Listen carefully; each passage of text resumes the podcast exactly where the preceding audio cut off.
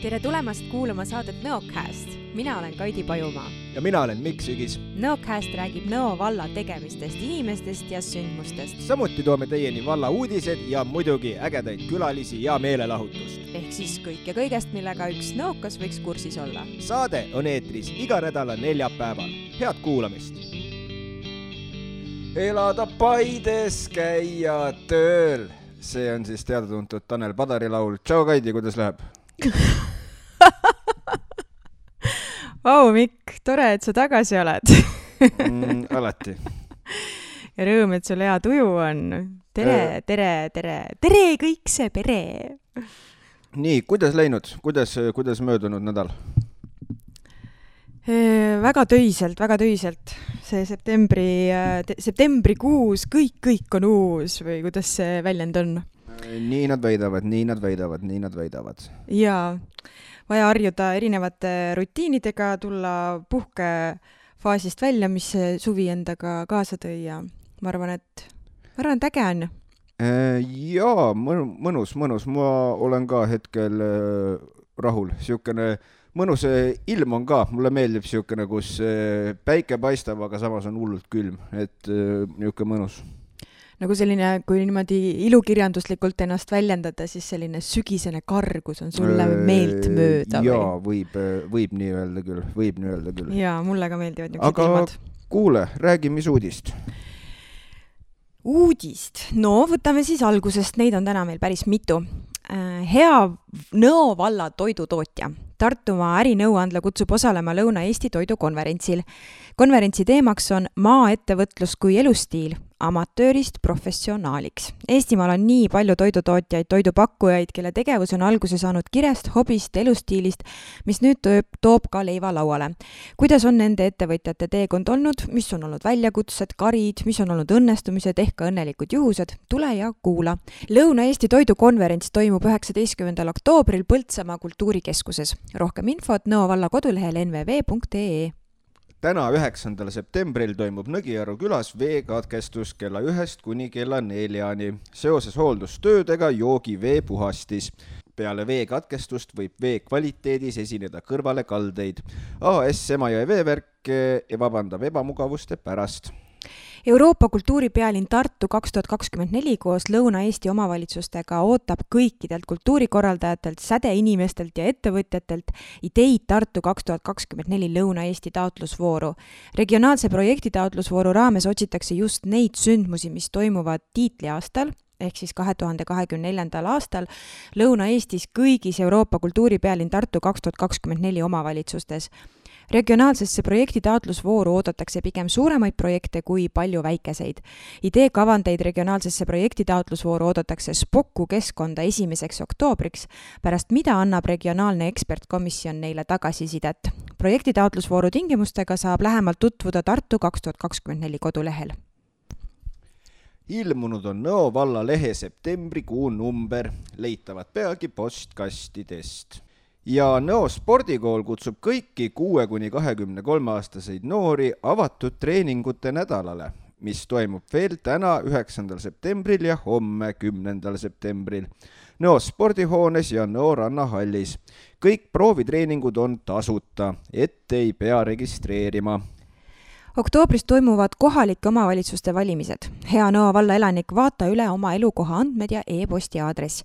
valija kantakse valijate nimekirja ja talle määratakse valimisringkond nende andmete alusel, mis on rahvastikuregistris seitsmeteistkümnenda septembri seisuga. siseministeerium soovitab inimestel enne kohaliku omavalitsuse volikogu valimisi oma elukoha andmed ja e-posti aadress rahvastikuregistris üle vaadata. see on oluline selleks, et valija saaks hääletada just oma kodukohas sealsete kandidaatide poolt ja et temani jõuaks hääletamisega seotud informatsioon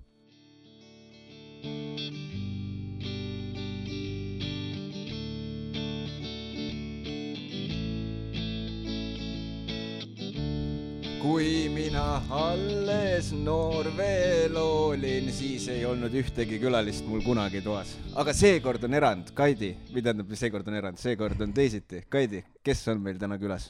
no ma mõtlen, et sa võiksid oma repertuaari nagu muuta, sa laulad kogu aeg, kui kõnnib mu Anneken ja siis mingi. ma jään klassikutele ustavaks. oled ikka küll.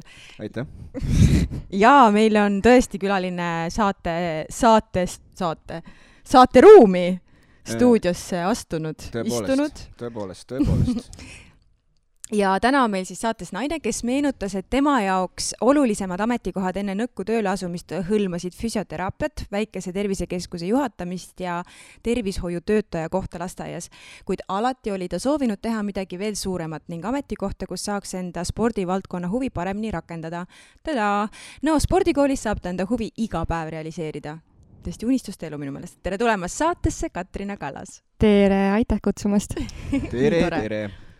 aga me alustame kohe nagu ikka enda traditsiooniliste küsimustega, et räägi siis oma sõnadega ka, et kes sa siis ikkagi täpsemalt oled ja kust sa siis tuled ja millega sa siis ikkagi täpsemalt tegeled? nii, kui kaugelt ma nüüd võiksin alustada? Äh, meil on tund aega aega, nii et vanaema sündis aastal mm. Äh, ma arvan, ma alustan pigem sellest, et ma olen põline Tartu tüdruk olnud võib-olla praegu enam nii väga mitte, et kogu oma lapsepõlve ja kooliaja ma veetsin ikkagi Tartus ja, ja mingil hetkel siis sai linnaelust villand ja otsustasin kolida maale. ja, ja sinna ma siis olengi jäänud, Kambja valda. isegi naerame, et Kambja vallast on päris palju töötajaid äh, Nõo valda, Nõo vallas, kes siis äh, ise elavad teises vallas, aga edendavad hoopis kõrvalvalla elu. Ja spordipisik, ma arvan, on nagu terve elu kaasas käinud minuga, väiksest saadik. erinevad trennid, kõik on läbi proovitud, mitte kõik, aga palju. Ja, ja siis ma juba kooli ajal juba teadsin, et äh, mida ma lähen edasi õppima ja millega ma tahan tegeleda ja, ja ma arvan, et ma olen oma sellele nägemusele, soovile nagu üsna truuks jäänud ja, ja rahul. et äh, füsioteraapia ma lõpetasin äh, siis äh, esimese erialana ja asusingi tööle ka füsioterapeudina, millena ma siis töötasin üle kümne aasta ja vahepeal siis tegin sekka muid selliseid huvitavaid tervislik, terviseedenduslikke töid ka. ja aga nagu Kaidi juba siin tutvustuses ütles, et et kogu aeg ma nagu mõtlesin, et nagu tahaks nagu midagi veel, midagi veel suuremat, et et mul oleks selline suur pilt või, või suur selline koht, mida nagu saaks organiseerida, rakendada, kujundada, luua, välja mõtelda ideid, et siis see väike tervisekeskus või, või haiglas Visiona töötades nagu kogu aeg nagu oli midagi sellist niimoodi, et ma ei tea, no ei ole ikka päris see. Ja siis, kui ma ühel hetkel nägin, et äh, Neo otsib sellist toredat äh, ametiinimest, siis ma alguses mõtlesin küll, et oo ei, et see ei ole küll minule et sinna ikka kandideerib keegi teine mm. -hmm. aga siis ma niimoodi kolm või neli päeva järjest ma nagu vaatasin ikka, vaatasin uuesti ja uuesti siis ma mõtlesin, no mis, et tuleb ikka ära teha ja siin ma siis olen ja kuidas sinu täpne ametinimetus seal on? Äh, Nõo spordikooli direktor. kõlab uhkelt küll, on ju? Ja nüüd ma olen juba, ma arvan, sellega ära harjunud kas sul oli ka selline tunne, et kui sa asusid, kui sa lõpuks siis äh, tegid selle kogu kadalipu läbi, eks ju, said selleks direktoriks, siis oli endal tunne, et et kurat, ma alati mõtlesin, et noh, et kui ma suureks kasvan, et siis ma nagu töötan selliste ametikohtade peal, et ei ole kunagi nagu sellist tunnet, et issand, ma päriselt olengi juba täiskasvanu ja tegelengi selliste asjadega. jaa, ega oligi, ise ka nagu ei uskunud, sest see kadalipp, et äh, mis tuli mul enne läbida, enne kui ma valituks osutusin, oli nagu üsna intensiivne, hirmuäratav äh, pärast esimest kohtumist siin vallamajas, esimest vestlust, siis ma mõtlesin küll, et ma ei tea, et siia ma vist küll tagasi ei tule enam. aga siis, kui haridusosakonna juhataja mulle helistas mõned päevad hiljem, siis ma nagu ütlesin ka, et oo, ma polekski uskunud, et te mulle tagasi helistate, et et ma tulen nagu väga hea meelega uuesti siia ja, ja, ja, ja nii ta läks, et äh, iga korraga nagu julgust juurde ja mul on kuidagi millegipärast tekib äh, spordikooli direktoriks saamise see kadalipuga mingisugune selline pilt silme ette, kus on mingisugune jooksed kaksteist kilomeetrit, siis sul on kümme minutit, et teha mingisugune projektile mingisugune asi panna. Cooper test ja Cooper test kohe otsa.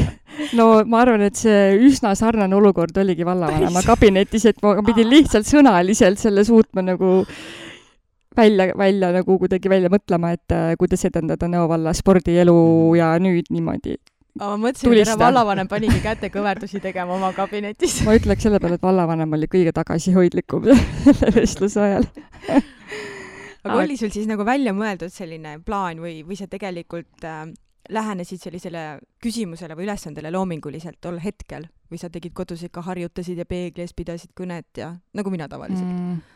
Ma arvan, et ma lähenesin üsna loominguliselt, et mm. äh, ma ek-, eks ma ikka natuke valmistasin ette ka ennast, et äh, viia üldse kurssi, mis Nõo vallas äh, olemas on ja mida ei ole ja, ja rahvastik ja, ja lapsed ja noored ja mm -hmm. ja, ja siis ma nagu sealtkaudu seda pilti arendasin, aga ma tegelikkuses teadsin, et tegelikult sündib ikkagi reaalses elus nagu see visioon ja need otsused, mida me siin lahendama oleme hakanud mm. -hmm. et äh, nii ta läks, jah. Kaua sa nüüd oled olnud sellel ametipostil? Äh, esimesel jaanuaril saab kaks aastat. ja mis sa tunned, äh, mis sa tunned, kas sa tunned, et selle kahe aasta jooksul oled sa mingisuguse väga sellise südamelähedase projekti ellu ka toonud või mida sa nagu meenutad, et oh, see, see oli äge asi? ma arvan, et äh, eelmist aastat me saame nagu lugeda tõeliseks edu, eduaastaks, hoolimata sellest, mis toimus mm -hmm. siis äh, riigis oli meie ülesanne täiesti uus äh, huvikool panna toimima ajal, kus tegelikult kontakti praktiliselt ei ole mm, -hmm. et kui siiamaani spordiklubid ju toimetasid omaette, igaüks ajas oma asja, siis nüüd oli nagu see koht, kus oli vaja koondada kõik need töötajad, huvialad, et minna nagu koos edasi ühiste mõtetega, mida senimaani väga nagu ei olnud mm. -hmm.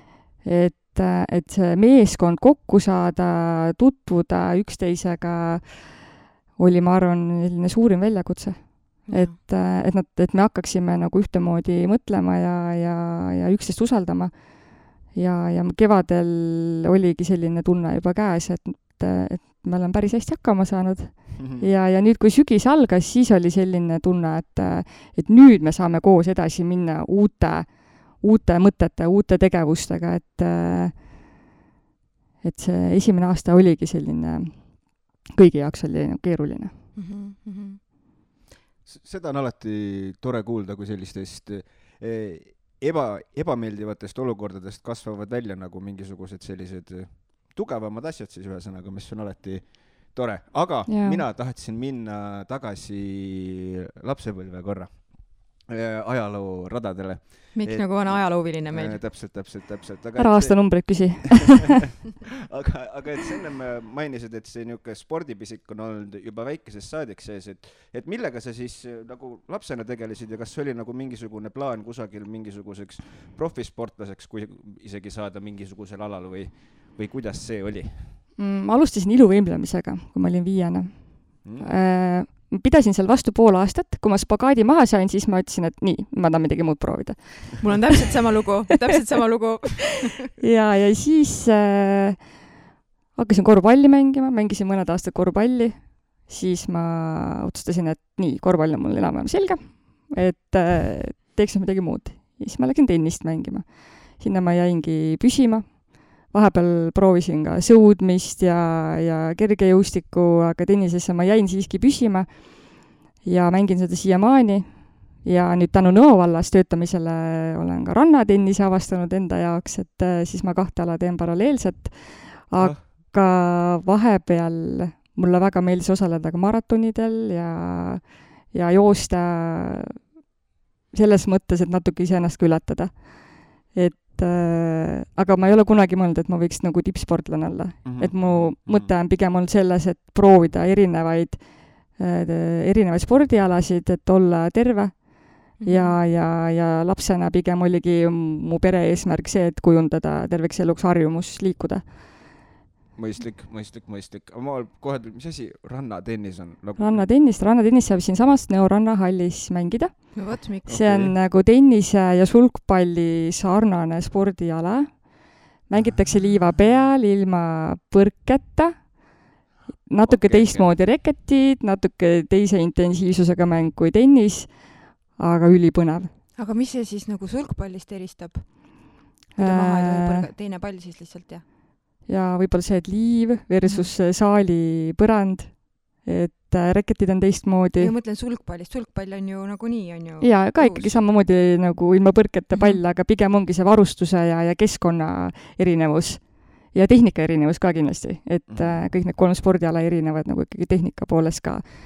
et äh, aga ei, see on huvitav, jah jaa, mina olen vist kolm korda oma elus tennist mänginud, ma ei ole vist mitte kunagi nii haige ja kange peale seda olnud, et see on nagu, ta on nii raske tegelikult.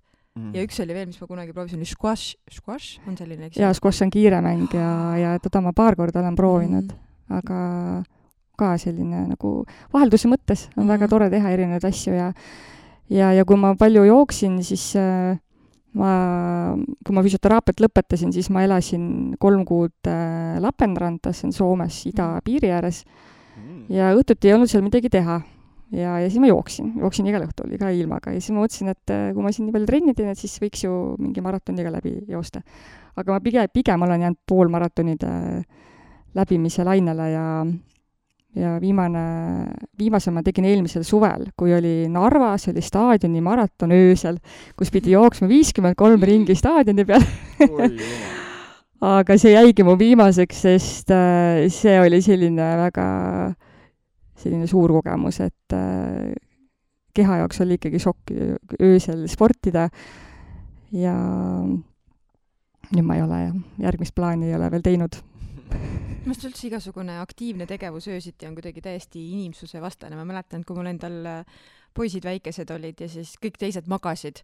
Ja siis minu väiksed äh, otsustasid, et nemad ei maga, noh, ma mõtlen see esimene eluaasta, vaatasin, et sul on ka kaks väikest tütart, et ilmselt on sulle see tuttav ja mulle jääb vist see pilt elu lõpuni silme ette, kuidas ma istusin seal hommikul või öösel kell kaks või pool kolm voodi ääre peal, kussutad seda titat magama ja siis see oranž tänavavalgustus paistab sulle otse näkku, sa mõtled selline nagu ülekohus ja ebaõiglus, et kõik magavad, aga mina pean üleval olema. ja, ja ega oligi seal öösel joostes ka, ma mõtlesin ka, miks ma seda teen et miks ma seda teen, öösel kaks kolmkümmend umbes ma lõpetasin.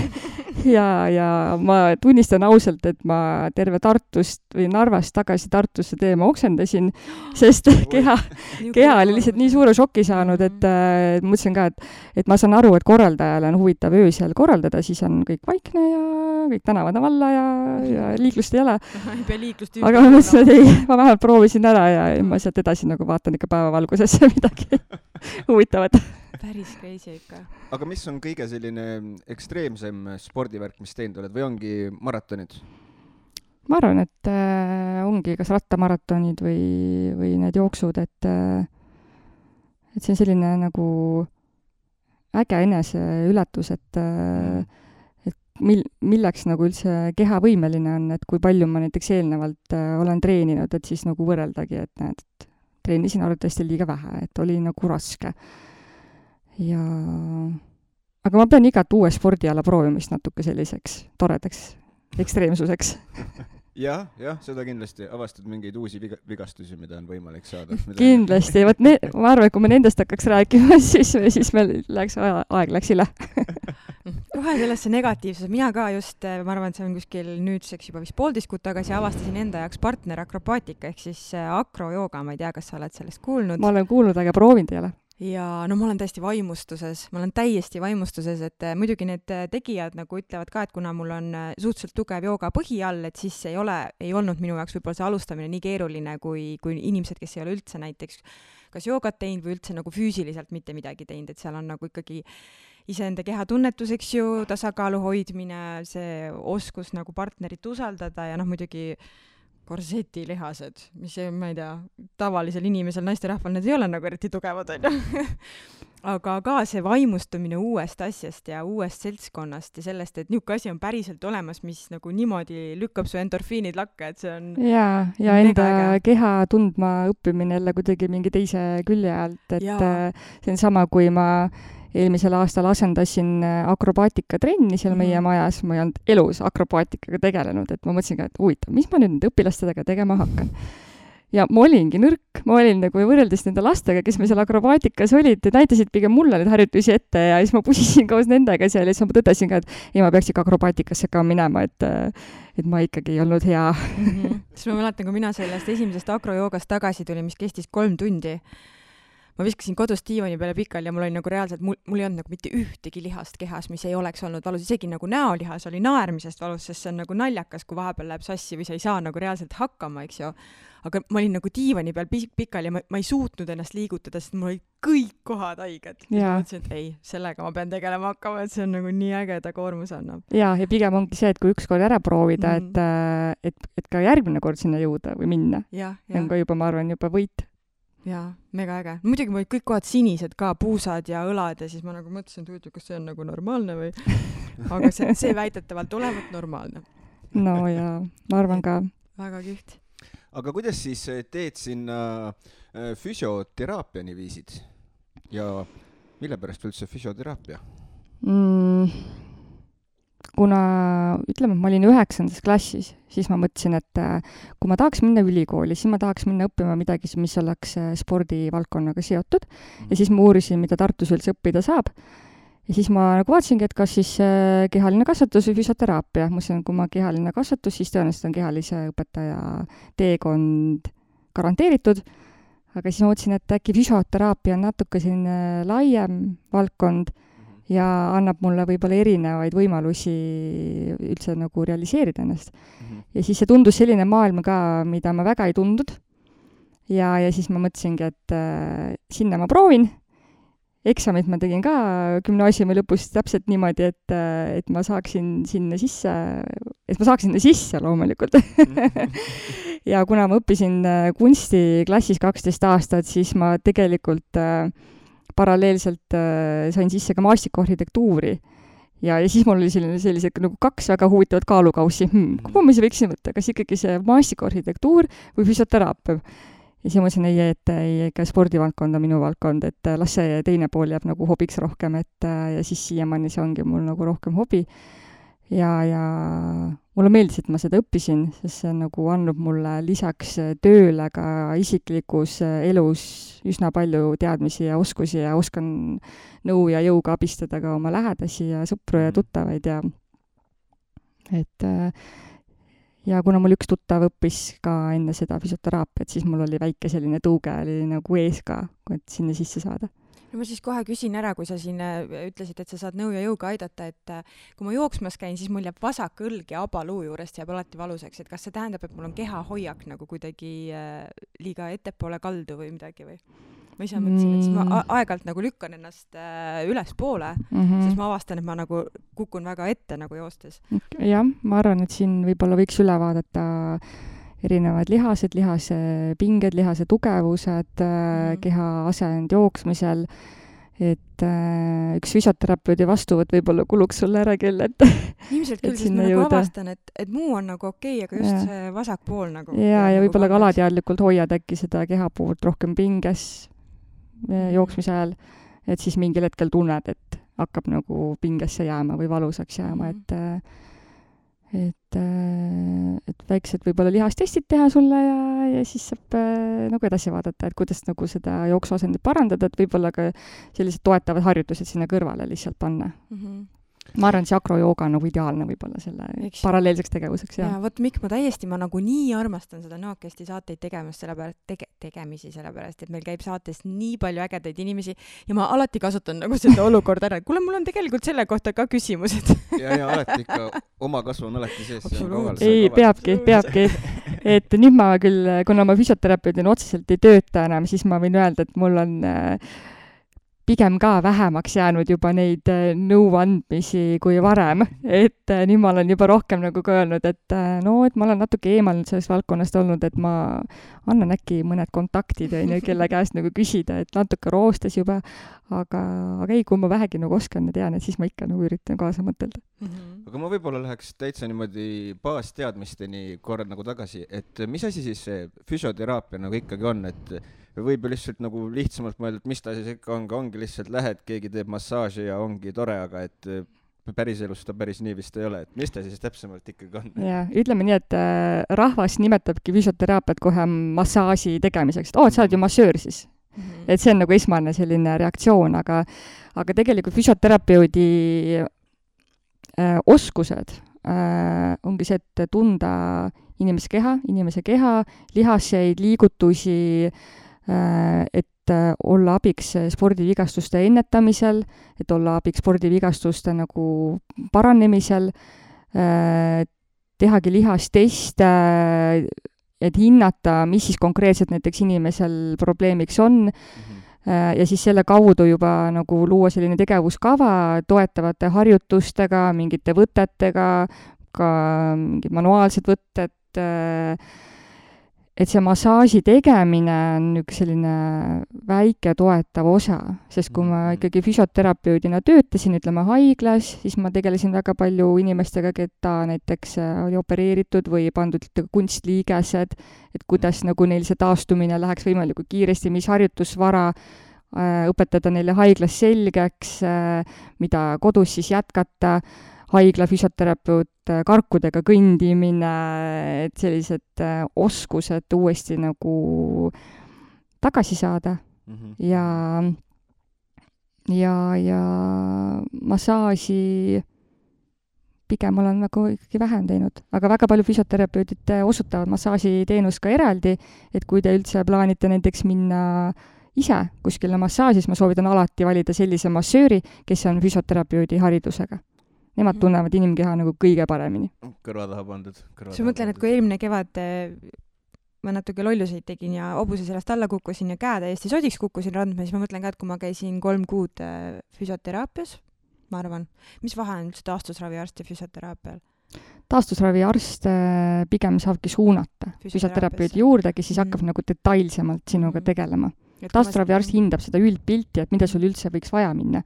kas sa, kas saab piirduda ainult sellega, et näiteks mingite protseduuridega, ütleme, seal on elektriravi või mm. ultraheli või, või ka sellised toetavad protseduurid või siis äh, kuhu nagu täpselt see inimene siis suunata mm. -hmm. kui ma tema juures käisin ka, siis ega ei mass-, massaažini me ei jõudnud, et ikkagi pigem ja. oligi see, et kuna mul ranne mitte kuidagipidi ei liikunud, sest kõik on plaate ja kruvisid täis, siis hakkaski nagu nii-öelda aast ja hoost peale, et ma üldse nagu saaks kõverdada kätt, eks ju, et ma jõuaks mingil hetkel ka kruusi jälle kätte võtta, on ju, lapsel lukku kinni tõmmata, et jaa, ja see ongi füsioterapeudi ülesanne ja ka füsioterapeudi spetsialiseeruvad et näiteks, kes tegelevad ainult lastega või beebidega, kes tegelevad äh, spordivaldkonnas äh,, kes tegelevad äh,, ütleme, tööealiste inimestega äh,, on ka suufüsioterapeudid on olemas äh,, kes tegelevad suuharjutustega, mingi keeleharjutustega, et see on nagu see nii lai valdkond.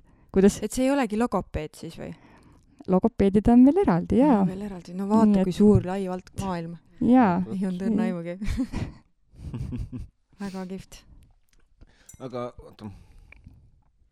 kas see kus sa olid, tule saatesse. Ei, ma olin terve aeg saates olnud, mul oli üks küsimus, aga siis ma hakkasin küsima ja siis tuli äh, ajulünk. ja siis ma segasin vahele juba. Pigem segame meie kogu aeg vahele, aga äh, kui sa mulle selle iseloomustuse endast saatsid, siis ma vaatasin ka, et, et sa oled nii paljude erinevate asjadega tegelenud, et ma saan aru, et sa ütlesid, et sa oled kaksteist aastat õppinud kunstiklassis ja sa endiselt tegeled veel sellega, et mida sulle täpsemalt nagu joonistada siis äh, meeldib? või millega sa joonistad pliiatsitega, sest noh, Mikk on meil ka siin veel avastamata väga andekas kunstnik. no näed, no näed, ma panen kõrva taha endale jaa, ma tegelen ikkagi hobi korras, et äh, mulle meeldib kõige rohkem joonistada, joonistada, ehk siis see tähendab seda pliiatsitega, harilikudega, selline nikerdamine, mhm. pusimine, ma olen illustreerinud ka ühe raamatu.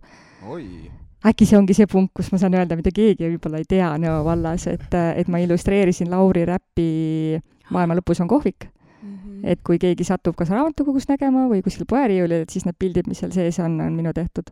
see on siis tema luulekogumik, jah? Kuidas? et see on siis Lauri luulekogumik? Äh, ei, see on nagu reisiraamat, mis on siis äh, sellised realis-, realistlikud reisilood mm, -hmm. natukene põimitud sellise väljamõeldisega ka mm, -hmm. aga hästi selline kaasahaarav äh, raamat on, et ta saatiski mulle selle käsikirja, kuidagi tutvuste kaudu me mhm. sattusime mm -hmm. kokku ja, ja siis ma tegin talle paar näidispilti, talle meeldis ja, ja siis mul oli äh, pisike Piiga oli kolmekuune sellel hetkel, ma mäletan, kui ma joonistasin siis öösiti ja igal vabal hetkel mul oli joonistusplokk igal pool kaasas. aga ma suutsin tal ikka paari kuuga need pildid ära teha ja, ja siis see on mu selline nagu lemmik, lemmikala üldse ja, ja, ja nüüd ma viimasel ajal ma mõtlesin, et mul telefon.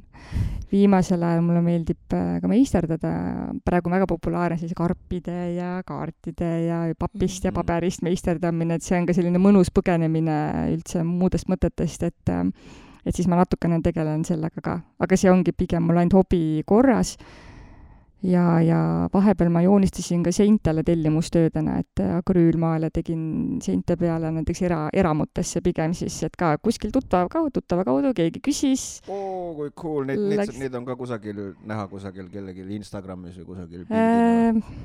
Ma isegi ei mäleta, mul peaks äkki olema ka Facebookis, kes mul seal vähegi sõber on, et siis äh, võib-olla mõned pildid äkki on seal üleval, et ma ei ole ammu vaadanud. igal juhul ma panen selle endale kõrva taha, sellepärast et mul äh, õetütar õppis Tallinna Ülikoolis ka kunstiala mingit äh, asja.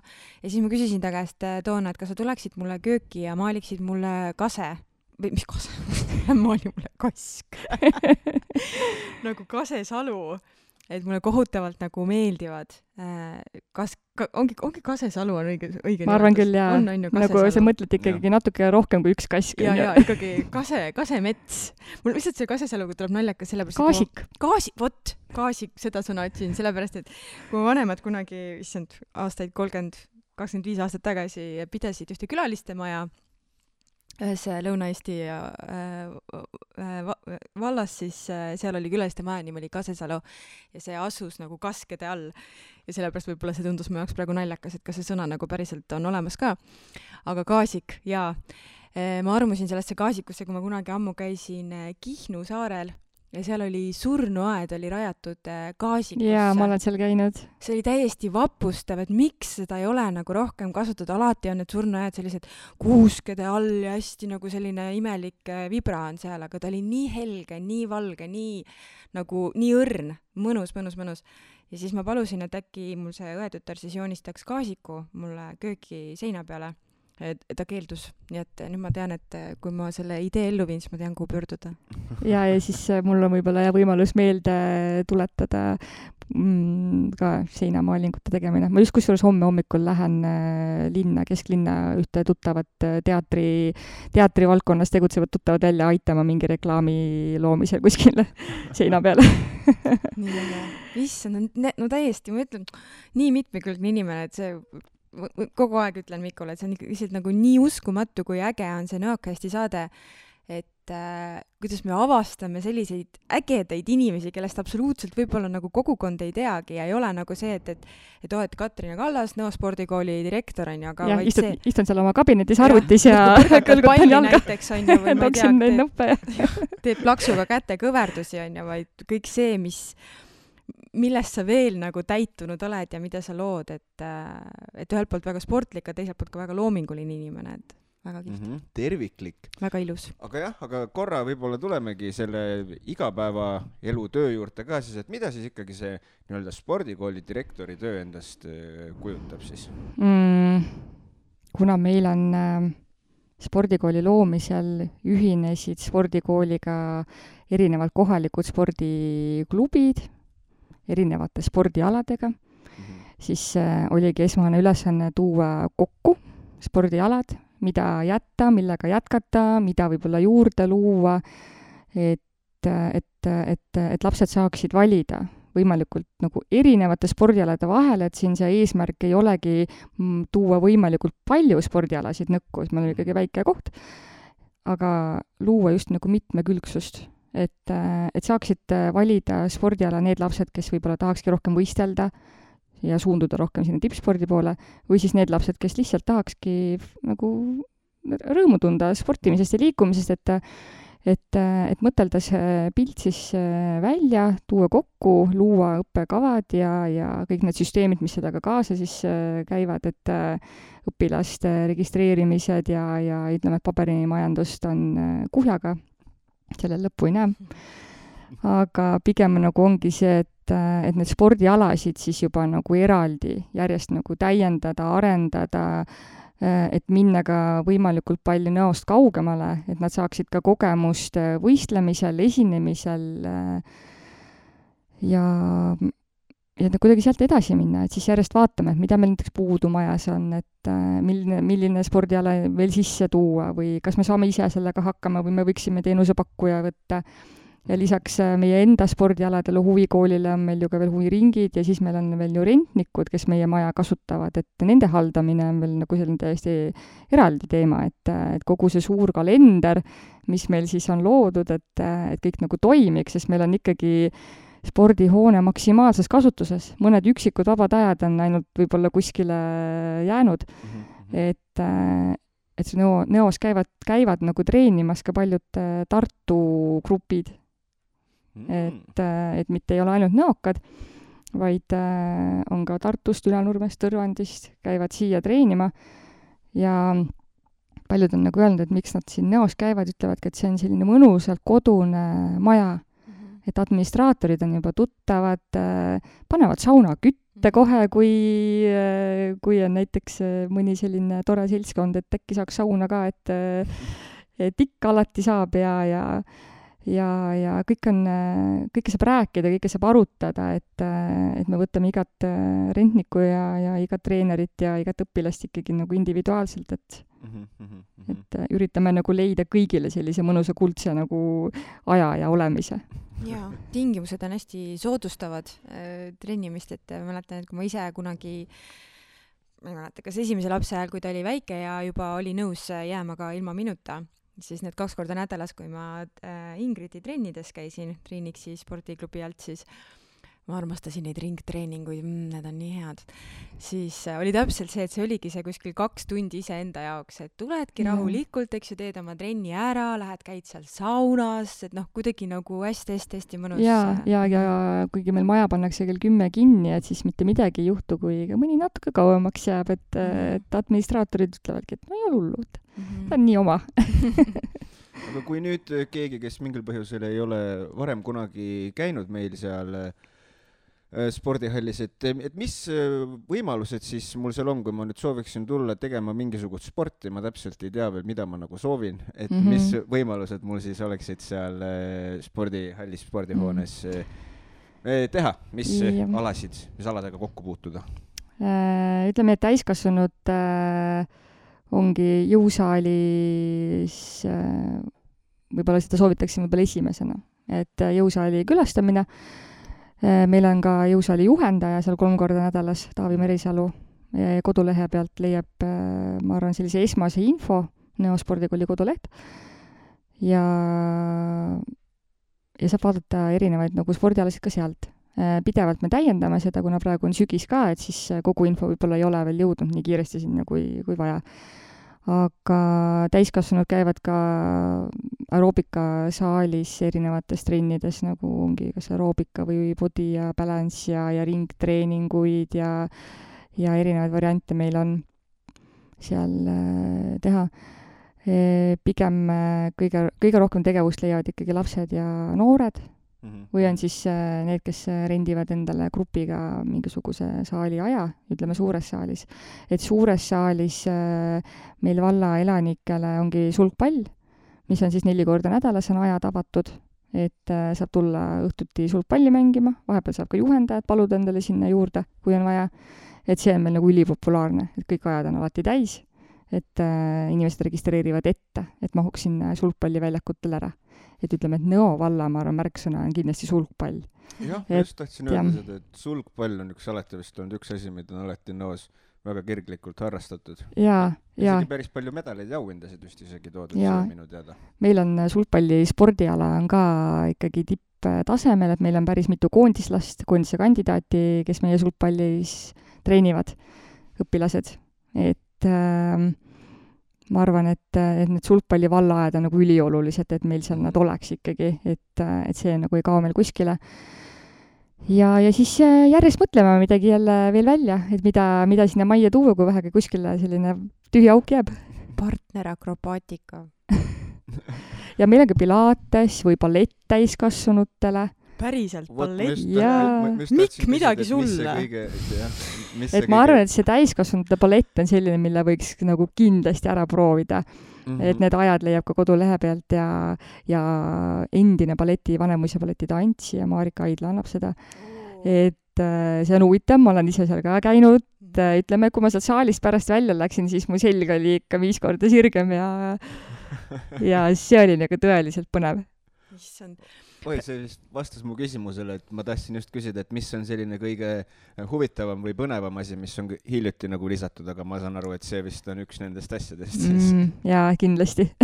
kujutan ette, et see on päris raske ikka täiskasvanutel, noh, minul endal ei ole rühtteadmishea, eks ju, ja siis, kui ma lähen sinna, siis äkki tal on nagu vanasti, vaata nendes filmides olid sellised puidust toikad, Kokid peksab sul vastu selga. Õnneks seda ei ole, aga ma võin öelda, et mul esi, esimesed pool tundi oli mul ikka pöid krambis terve see aeg, et Mhm. et, et ma sain ise ka aru, et no näed, jälle mingid äh, tegevused või liigutused, mida nagu peaks arendama. Mhm. jah, ballett on vaata niisugune asi, mille ümber on ka niisugust seda hirmu ja müstikat nii palju, et kõik peavad juba lootest saadik tantsima, et Mhm. mingisugune üldse oleks lootust saada hästi karm on ja varbad ja on kõik verised ja, ja, ja ma arvan, et see ongi hirmuäratav, et ballett täiskasvanutele, Mhm. et, et mida see üldse endast kujutab. aga iseenesest oli küll. nagu inim-, inimesi oli, kellele huvi pakkus ja tulid Jaa. kohale uurima. ja, ja see grupp toimib meil kaks korda nädalas. et on küll äh, väike grupikene, aga aga kui meil on juba mõni inimene trennis, siis me juba tunneme, et äh, jälle oleme midagi Nõo vallale nagu juurde andnud. et äh, et äh, Pilatesega ma arvan samamoodi, et, et meil ka grupid ei ole väga suured, ütleme seal kuni kümme inimest võib-olla on grupis, Mhm. võrreldes siis linna spordiklubidega. aga ma arvan, et see ongi see meie koha võlu, et et saabki sellises mõnusas väikses kollektiivis nagu mingeid asju proovida, et eelmine aasta me tulime välja ka ringtreeninguga judosaalis, mis oli siis ka täiskasvanutele mõeldud. Ja kuna kahju, kahjuks siis tuli see aeg peale, kus äh, pidime vahepeal trennid ära jätma, aga osutus ka väga populaarseks, et ma loodan, et me saame selle ringtreeningu ka uuesti käima. Ma ei saa mitte küsimata jätta, arvestades meie praegust äh, olukorda ühiskonnas, kõiki neid piiranguid, et see tekitab inimestes hästi palju segadust, sest äh, noh, nagu me kõik teame, on kahte usku inimesed, eks ju, et kuidas Nõo spordihoones see korraldatud on, et, et on justkui nagu need tingimused, eks ju, et sul on see Covid tõend või, või siis läbipõdemise tõend, aga kas äh, Nõo spordihoone pakub ka võimalust äh, kohapeal testida? ei paku, et äh, meil on ikkagi kord, et inimesel endal peab olema siis vastav tõend kaasas. kas siis on tegemist võistlusega või on äh, treeningule minemine, et äh, et, et, et ilma kahjuks ma jah ei saa nagu majja lubada.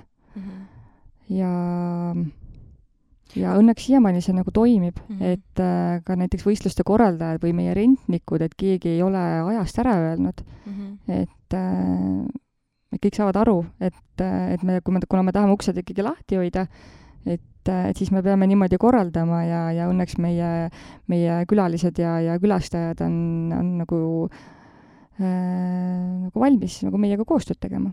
aga osad spordiklubid äh, liiguvad tegelikult selles suunas, et sul on võimalik kohapeal testida või ostab inimene ise testi mm. -hmm. kaasa ja, ja teeb kohapeal, aga teie ja ei meil võta on seda praegu on pigem see, et, et olemegi lubanud ka seda, et kohapeal inimene, et tal on endal see test on kaasas, mm. -hmm. aga, aga meil on juba mõtted selles suunas tegelikult käimas, et, et kohapeal on nagu see võimalus pakkuda. Aga -hmm. vaatame, äkki, äkki õnnestub mingil ma hetkel. arvan, et see on väga positiivne, kui te sellega edasi lähete, sest küll mm -hmm. ja Mhm. veel on tegelikult inimesi, kes ei, ei soovi ennast vaktsineerida, aga ja. Samas nad tahavad äh, elada ikkagi nagu avatult edasi ja nad on valmis tegema selle kompromissi, et kas ma Jaa. siis käingi, mul on kümme testi kogu aeg kotis, on ju, või siis on, et ma ostan koha pealt, et ma maksangi selle eest nagu kallima selle Mhm. sissepääsupileti mm. -hmm. et äh, mitte, et äh, trambin seal jalgu, et mis mõttes ma pean testima, vaid lihtsalt see ongi kuidagi praegusel hetkel minu meelest ongi sellised ajad, kus me peame hästi kohanema selle Jaa. olukorraga ja inimeste erinevate Jaa. vaadete ja tundmustega. meil ongi pigem äh, kõikide meie maja nagu rentnikega, kes tulevadki grupiga, ongi eraldi kokku lepitud, et Mhm. kuidas on kellegi võimalused ja kuidas neil endal oleks mugav ja võtavadki näiteks oma, oma testid võtavadki sinna kaasa, teevad Mhm. sealsamas ära. et, et võimalikult nagu personaalselt läheneda nagu kõikidele, kõikide võimalustele või, või Mhm. soovidele. et siis, et kuidagi jah, võimalikult nagu mugavaks ikkagi teha, ma arvan, see see on nagu väga tore, ma arvan, et mõne kuu pärast äh,, ma arvan, et enamus kohtades on see variant, et kas sul on jaa, need äh, tõendid, mida sa saad esitada või siis ongi see võimalus kohapeal testida, et ühiskonna hoiame avatult, inimesed ei tunne ennast kuidagi represseeritult ja, ja saame nagu sõbralikult äh, edasi liikuda. jaa, et eks me liigume ka sinnapoole. Jah, aga praegu korra käis äh, vestlusest läbi ka sõna võistlused, et kas nüüd on muidu lähiajal midagi spordihoones tulemas, mingisuguseid võistlusi, mida on äkki võimalik tulla mm -hmm. kaema perra? meil just oli pühapäeval oli selline suurem judovõistlus judovõistluseid siis äh, korraldab äh, spordiklubi Altja, kes tegelikult Elvas tegutsevad mm, -hmm. aga nad teevad judotreeningud meie majas ja novembrist on siis planeeritud FC Elva jalgpalli, sisejalgpalli hooaja võistlused, mis siis vältavad ikkagi kolm-neli kuud nädalavahetustel, saab, mida saab tulla vaatama. ja, ja meil endal on ka mõned mõtted, mida me ei ole veel välja hõikanud, et äh, kuidas siin Nõo valla elanikele töötajatele natukene rohkem sellist äh, elamust äh, pakkuda. et kas siis, äh, kas see võiks olla näiteks mingi sõudeergomeetrite selline mõnus challenge või suurem võistlus või, või pingsi mängimise etapp, et, ähm, et vaikselt genereerime ka selliseid asju talviseks hooajaks mm. -hmm, mm -hmm jõudsin siia samal ajal, kui te rääkisite, siia Nõo spordikooli äh, lehe peale, et head kuulajad, kes te tahate näiteks nüüd kas või see täiskasvanute ballett, äh, mind väga kõnetas, ma täitsa mõtlen, et võiks proovida kas või ühe korra, sest ma olen, ise olen täpselt sellises äh, kohas oma eluga, et ma tahaks hästi palju uusi asju proovida, ennast nagu proovile panna mm. -hmm. et see lehekülg, kus te infot saate, on siis noosport.ee. ja ma vaatan, et siin on täiskasvanud treenijatel on ka kuukaart, et kas see kuukaart tähendab seda, et ma võin ükskõik missugusele treeningule minna? Äh, meil on eraldi, on äh, nüüd reguleeritud äh, kuukaardi omanike nagu hüved, et ongi, et kuukaardi omanik, kes käib siis jõusaalis või ta käib valla, vallatreeningutel, need teised treeningud, mis meil on seal täiskasvanute ballett ja pilates praegu on veel eraldi tasustamise all mm, -hmm. aga rühmatreening, mis meil kevadel oli, mille me loodame uuesti käima saada, on see ringtreening, eh, mille me saime kuukaardiga siduda, eh, oli selline suurem võit et kuna meil äh, täiskasvanud treeninguid viivad läbi veel eraldi rentnikud mm -hmm, omakorda mm, -hmm, et siis mhm. äh, tasustamine on äh, pigem neile eraldi koha peal.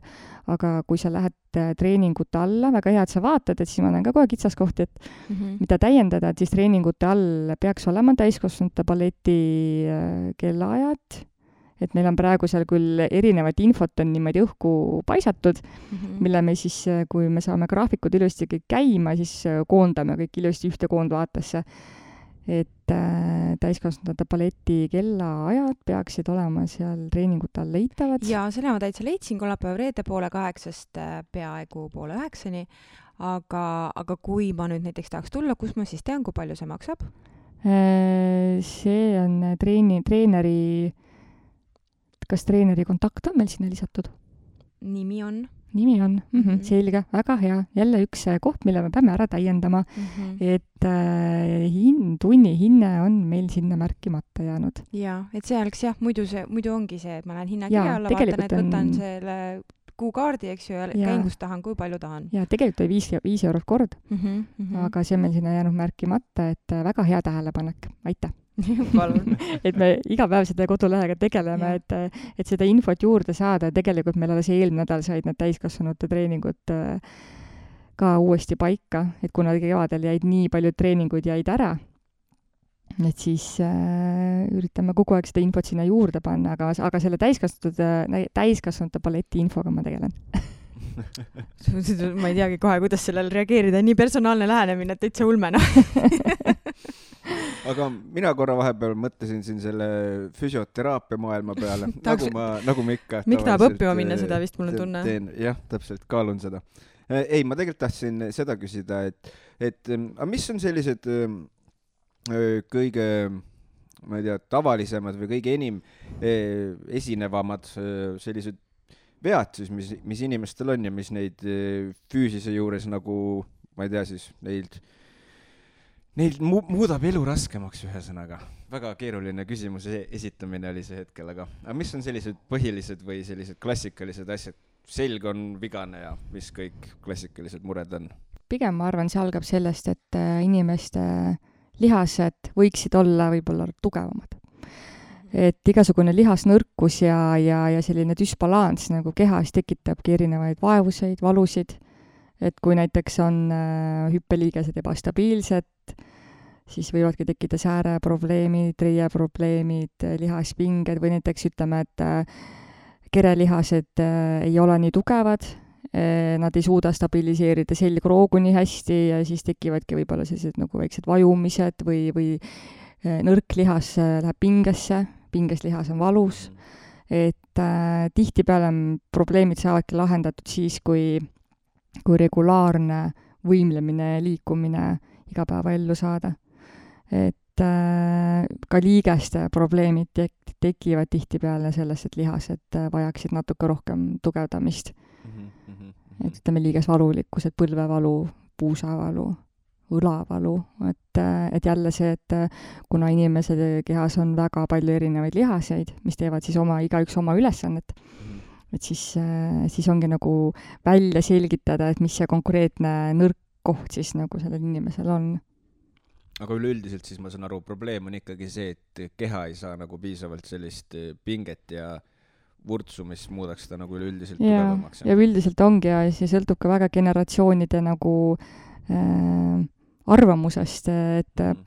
minu isa veel ütles, et mine põllu peale ja kaeva maad, et siis sa saadki oma selle trenni tehtud, et äh, aga minu argument oli alati talle, et kui ma pärast kaevamist olen igalt poolt haige, aga pärast trennist tulemist on mul energiat ja särtsu ja, ja, ja kuskilt valus ei ole, et siis on need ikkagi totaalselt kaks erinevat asja et ma arvan, et lisaks nendele igapäevastele füüsilistele töödele, mida tehakse aias või aiamaal või küürutabki tükk aega seal peenra vahel rohides, et tegelikult peaks ikkagi mingi toetav lisa olema juures, et et trenni tegemine tekitab ikkagi üldjuhul sellise hea ja emotsiooni ja mm, -hmm. ja, ja hea tunde mm. -hmm. et pärast äh, võib-olla mõnda teist tööd kuskil seal aiamaal või või töö juures, et äh, ei pruugi see tunne nii hea olla. no jah, ma ei kujuta ette, kui ma olen neli tundi põldu kaevanud, et ei ole sama tunne nagu kuskil tund aega, ma ei tea, joogat teinud näiteks. no täpselt, jaa. palli mänginud või?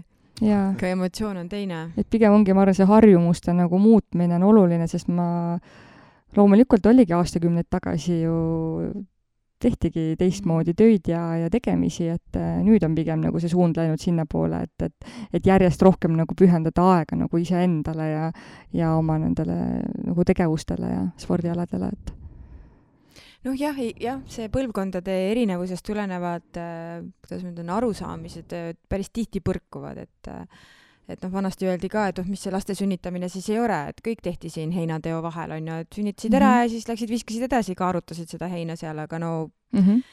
ma ei tea, kas siis inimesed on füüsiliselt ikkagi nõrgemaks jäänud või, või, või siis ongi see lihtsalt, äh, see suremus oli ka vanasti ju kindlasti suurem, et mm -hmm. et no äh, füüsise koha pealt ma jaa ei oskagi võib-olla kommenteerida nii hästi, et äh, võib-olla pigem tänapäeva inimene pöörab rohkem tähelepanu enda füüsisele ja tegeleb rohkem nagu probleemidega mm. -hmm. vanasti võib-olla ei olnudki aega seal mõelda selle peale, kui kuskilt valutas, et töö oli vaja ära teha ikkagi ja. jah ja. valu oli lihtsalt asi, millega sa harjusid. no täpselt. aga praegu võetakse haigusleht jah aga noh, sai juba mainitud, et äh, joonistad äh, veel, aga mis on, kas on veel ah,, noh, sport ka, kui parasjagu tööl ei käi, aga kas on veel mingeid asju, mis veel sisustavad päeva peale joonistamise ja spordi tegemise? kui ma nüüd iseenda hobidest räägin, siis ma taasavastasin äh, ühe väikese hobi, milleks on klaver, et mm, täiesti põhjatu, põhjatu. omaette pusin seal vaikselt, et kuna mul elukaaslane mängib kitarri, siis me mõtlesime, meil võiks ikka klaver ka olla ja siis ma mõtlesin, tõesti, ma ei ole seda ikka aastakümneid mänginud, et lapsena tinistasin väikse mingi klaveriga. ja nii põnev et äh, kui ma nüüd koju lähen, ma arvan, siis ma istun kla-, esimese asjana võib-olla klaveri taha ja, ja siis ma mõtlen jälle, et äh, midagi, mingi väikse, väikse sellise õppetunni võiks täna jälle teha.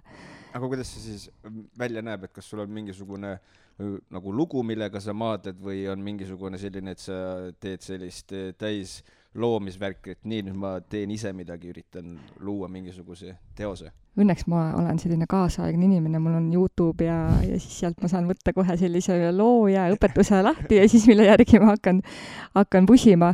et, et ma arvan, et algtõed nagu ongi kõige parem, kuna ma nooti ei tunne mm. -hmm. et siis äh, pigem selline algaja teema, et äh, võib-olla tõesti võiks nagu muusikakooli poole ka pöörduda mingil hetkel, et, et natukene targemaks selles vallas saada, aga aga ma praegu ja niimoodi pussin seda nagu rõõmuga, et jälle midagi sellist. aga, aga, aga on mingi laul ka, mis hetkel nagu nii-öelda käsil on, nii-öelda õppimine, millega võitled? eile ma tegin väikse kontserdi koerapolkaga oma perele kusjuures mulle nii meeldib selline suhtumine, sellepärast et mina ise olen ka läbi oma elu äh, pidevalt võtnud kitarri kätte, et siis jälle nagu äh, noh, esimesed äh, kuu aega muidugi valutad näppe, on ju, enne kui see kõvem nahk tekib ja enam ei ole valus neid keeli alla vajutada, aga aga kui ma ka näiteks seal kahekümnendate alguses uuesti võtsin, et enne seda oli kunagi teismeeas ja siis äh, mu, minu vend ka kunagi mängis ja isa on kunagi nooruspõlves mänginud ja siis meil oli nagu välja prinditud hästi palju selliseid nagu äh, tuuridega lehti, kus olid siis laulusõnad ja värgid ja, ja tuurid. Ja õppisid need tuurid ära, eks ju, ja siis muudkui noh, kuulmise järgi üldiselt olid ju head tuntud viisid, et, et teadsid, kuidasmoodi see tempo ja kõik see on. Ja siis, kui ma nüüd kolmekümnendate alguses mõtlesin, ma võtan uuesti, et nüüd ma lähen kitarriõppesse ega ma ei pidanud seal kaua vastu, sest see kõik läks nii tehniliseks, et kõik see noh, põhimõtteliselt nagu, nagu muusikakoolis on ju, seda solfedžot sa saad tegelikult ikkagi rohkem, kui sa saad reaalselt nagu pilliõpet, noh, ma mõtlen just esimestel aastatel. ja mina niisugune kärsitu loomusega ka ja no ei, ma ei jõudnud sinna kitarriõppesse enam et äh, mulle ikkagi nagu meeldis see eduelamus, et ma õpin need tuurid ära, ongi selline kahe-kolme-nelja tuuriga lugu mm, -hmm. mul saab see lugu selgeks ja siis sa oled kuskil seltskonnas, et oo, kuule, Kaidi, et sina ju tinistad pilli. jaa, kuule, ma mängin vana pildiraam, onju ja mängidki selle ära ja see on nagu nii äge. et ma praegu mõtlesin, mul kohe mõtles, et ma peaks vist maalt ära tooma süntesaatori ja täpselt samamoodi, et äh, kui Youtube'is on sellised õpetused olemas, sa õpidki nagu selle ja. järgi ära, et kuhu, millise klahvi ja. peale sa vajutama pead. ma olen ka selline, selline kärsitu mm -hmm. nagu sinagi, et äh, kiirelt on vaja midagi selgeks saada. jah, ja, ja vaata siis, kui sul on see lugu selge, sa istudki klaveri taha, sa saad selle selle loomi-, isegi noh, mitte loomise kogemuse, aga selle, kuidas ma siis nagu ütlen, ikkagi eduelamus on ju. see tuleb välja. jah, see tuleb välja, päriselt tulebki mul välja. jah, ja mängidki selle loo ära ja võib-olla laulad kaasa ja. või elukaaslane sul mängib kitarri kõrvale ja. jaa, ei me juba siin koos ka siin ühte Elvis Presley lugu siin proovisime sättida ja siis mul kaheksa-aastane tütar on ka selline, et et ta on ka suht sarnane, sarnase loomuga, et ei taha, et keegi õpetaks teda, ta tahab ka kohe seda eduelamust saada mm, -hmm. siis me mhm. koos pusime ja siis ma ütlen, et kuule, et äkki väike muusikakool niimoodi mm -hmm. veel sinna spordile veel kõrvale. ei, ma ei taha, et keegi õpetaks mind, et siis me seal koos pusime õhtuti, et teeme koos mingeid klaveri asju siis, et jah, et tänapäeval on ju nii palju võimalusi, et sa ei pea jääma sellesse kinni, et oh, ma ei tea, noh näiteks ma, ma olen nüüd kolmkümmend neli, eks ju, et noh, kus ma ikka enam õppima lähen, aga täpselt Youtube no, igasugused harrastajatele mõeldud mingid abc õpikud on ju. vaata selle ja. õppimisega vist kuidagi selle sõna endaga kuidagi kangastub kõik, kõikidel mingisugused sellised sõja flashbackid koolist, kui mm. see sõna tuleb, siis kõikidel on kaksteist okay, aastat nüüd. kuiva tuupimist. lihtsalt ongi sellised kõikidel inimestel vist on vähemalt ühe korra elus see, see, kus on ammu juba kool lõpetatud, aga sa ärkad higisena üles, sellepärast et sa mm -hmm. nägid unes, et on eksam või mingisugune niisugune asi. siiamaani näen neid unenägusid. aga jah, et kui see on nagu meeles, et see õppimine on iseenesest nagu ka fun element nagu selle asja juures ja muusikaga ka on samamoodi, kui on näiteks päris naljakas on kindlasti see, kui sa hakkad juba midagi selgeks saama ja siis sa ikka paned mingisugune koht, mis läheb kogu aeg sassi ja mm -hmm. muutub endal ka naljakaks juba, et tundub, et ma vist olengi lihtsalt imelik, kes ei saa seda asja kunagi selgeks. Ja siis imelikul kombel saad. ei, mul õnneks elukaaslane ütleb ka, et ära muretse, harjuta veel sada korda, siis küll, küll see sul nagu välja see koht tuleb, et aga jaa, õppimisega ma võib-olla ka veel see, et äh, kui ma füsiona töötasin, siis ma mõtlesin samamoodi hmm,, et nüüd võiks midagi õppida, et äh, siis läksin turismi ma ütlesin, et päris huvitav, lihtsalt silmaringi õppeks, et ma üldse tahaks turismiga tegeleda mm. -hmm. ja, ja leidsin siis, et Tartu Ülikoolil on selline mõnus filiaal nagu Pärnu kolledž mm. -hmm ja, ja läksin sinna ja läks kümme aastat aega, aga ära ma ta lõpetasin eelmisel kevadel, et nad isegi seal koolis ütlesid, et et sa oled selline eriline, et paljud selle aja peale on juba loobunud, aga palju õnne aga, aga mul oligi viimane aasta põhimõtteliselt, kui ma ei oleks nüüd ära teinud, et siis nad oleks mu sealt välja arvanud mm. -hmm. ma mõtlesin, kuidas niimoodi, kui ma ikka nagu alustasin, siis ma ikka lõpetanud ära ka ja loomulikult, ega tark ei torma selles mõttes. ma usun ka. ja ma arvan, et see elukogemus, mis nagu selle perioodi vahepeal nagu juurde tuli, andis nii palju sellele nagu turismiõpingutele ka veel omakorda nagu juurde mm. -hmm. et äh, aga ei, oli väga äge periood, et mm. -hmm. aga sinu, öeldakse, et sport on nakkav ja, ja see on sõltuvust tekitav haigus ja, ja kõik sellised väljendid. Kuidas, kuidas see haigus siis on sinu näiteks tütardele või elukaaslasele mõjunud, et kas sa oled suutnud neid nakatada või sa sunnid selle puust kepiga toas?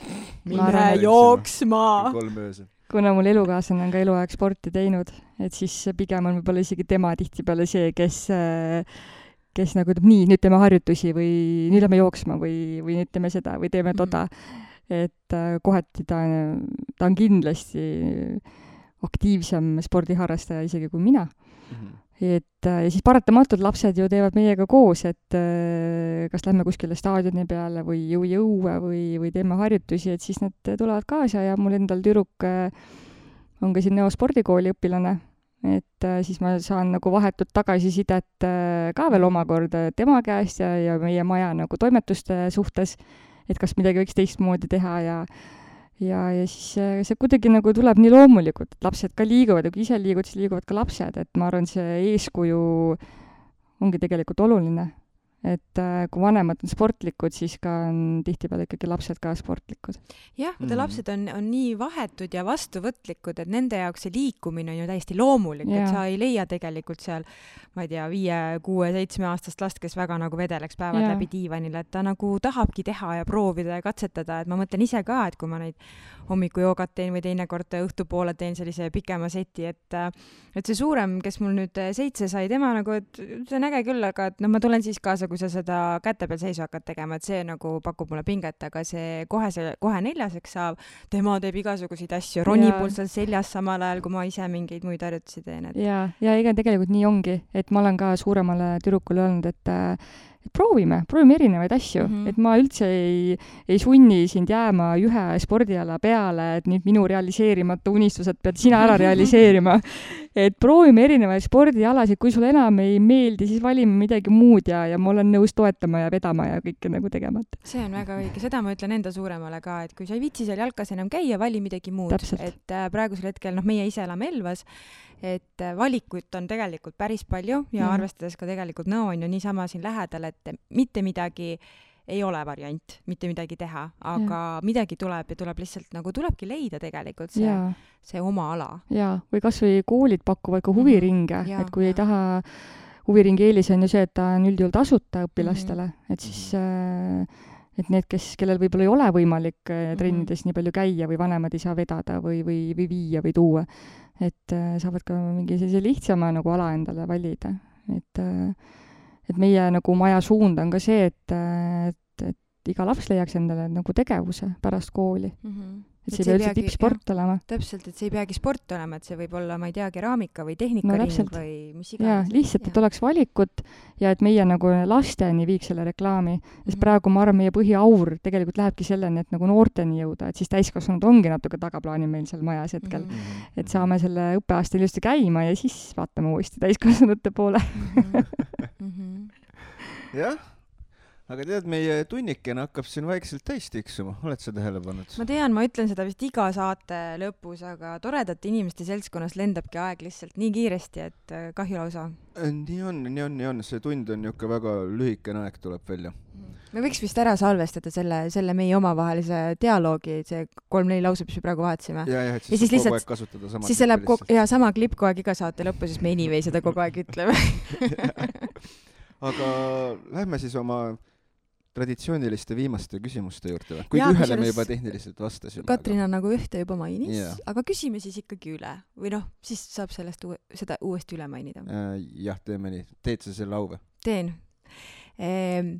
huvitav fakt enda kohta, mida teised inimesed või enamus inimesi sinu kohta ei tea, et sa küll mainisid, aga mm, ma arvan, et ma ikka jäängi selle juurde, et et mul õnnestus äh, selline äge projekt endale saada nagu raamatu illustreerimine et see jäi mul, ma arvan, sellise kunstimaailma tähelennuks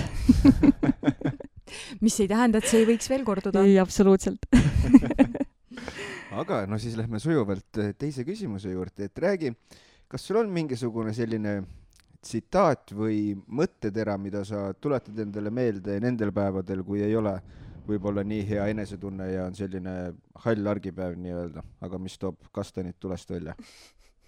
hommik on alati targem kui õhtu jah, klassika. klassika, Nii aga see on. töötab, see aga see töötab. toimib. see toimib täiega, muidugi. aga ma arvan, et pigem on võib-olla see ka, et kui kuidagi ei saa, siis kuidagi ikka saab mm -hmm.. midagi ei saa jääda tegemata või lahendamata.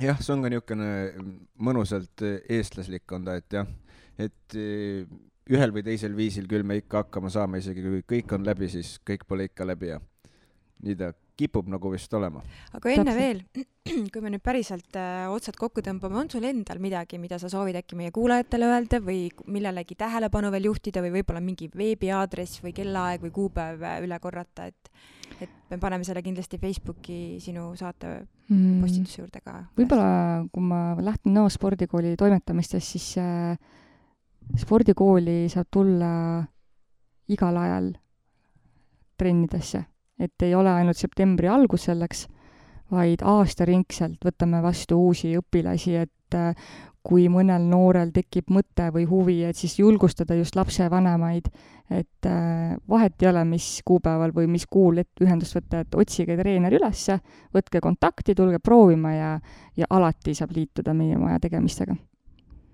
väga hea ja aadress on siis noosport.ee, ma panen selle ka kindlasti sinna eh, Jaa. saate tutvustusse. ja, ja pidevalt täiendame ja kui peaks olema parasjagu, mida ei leia kodulehe pealt üles, nagu meil siin just ennem oli, et siis alati võib küsida ka administraatori käest või siis äh, juba kirjutades või helistades, mille kontaktid on kodulehel olemas. super. super jah, aga aitäh sulle saatesse tulemast. ja aitäh kutsumast!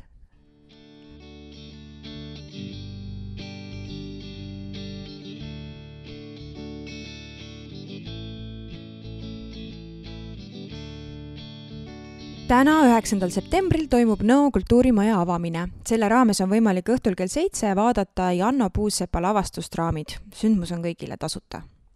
Järgmise nädala kolmapäeval, viieteistkümnendal septembril kell neli ehk siis kell kuusteist null null toimub Nõo muusikakooli pargis huvitegevuse ja huvihariduse laat Nobe Nõo. kahekümne viiendal septembril toimub traditsiooniline ja üle-eestiline maal elamise päev kella üheteistkümnest neljani. Teid ootavad erinevad Nõo valla asutused ja ettevõtted. kes täpsemalt ja kogu info programmi kohta leiate Nõo valla kodulehelt nvv.ee. No vot ja niimoodi siis ongi neid asju näha, selline külaline täna ja kuulmiseni juba järgmine nädal. jaa, ilusat nädalavahetust ja nautige neid kargeid päikesepaistelisi sügisesi ilmi, mis, mis meile loodus pakub. nõus, täpselt nii, tehke seda, see on kohustus. tšau. tšau.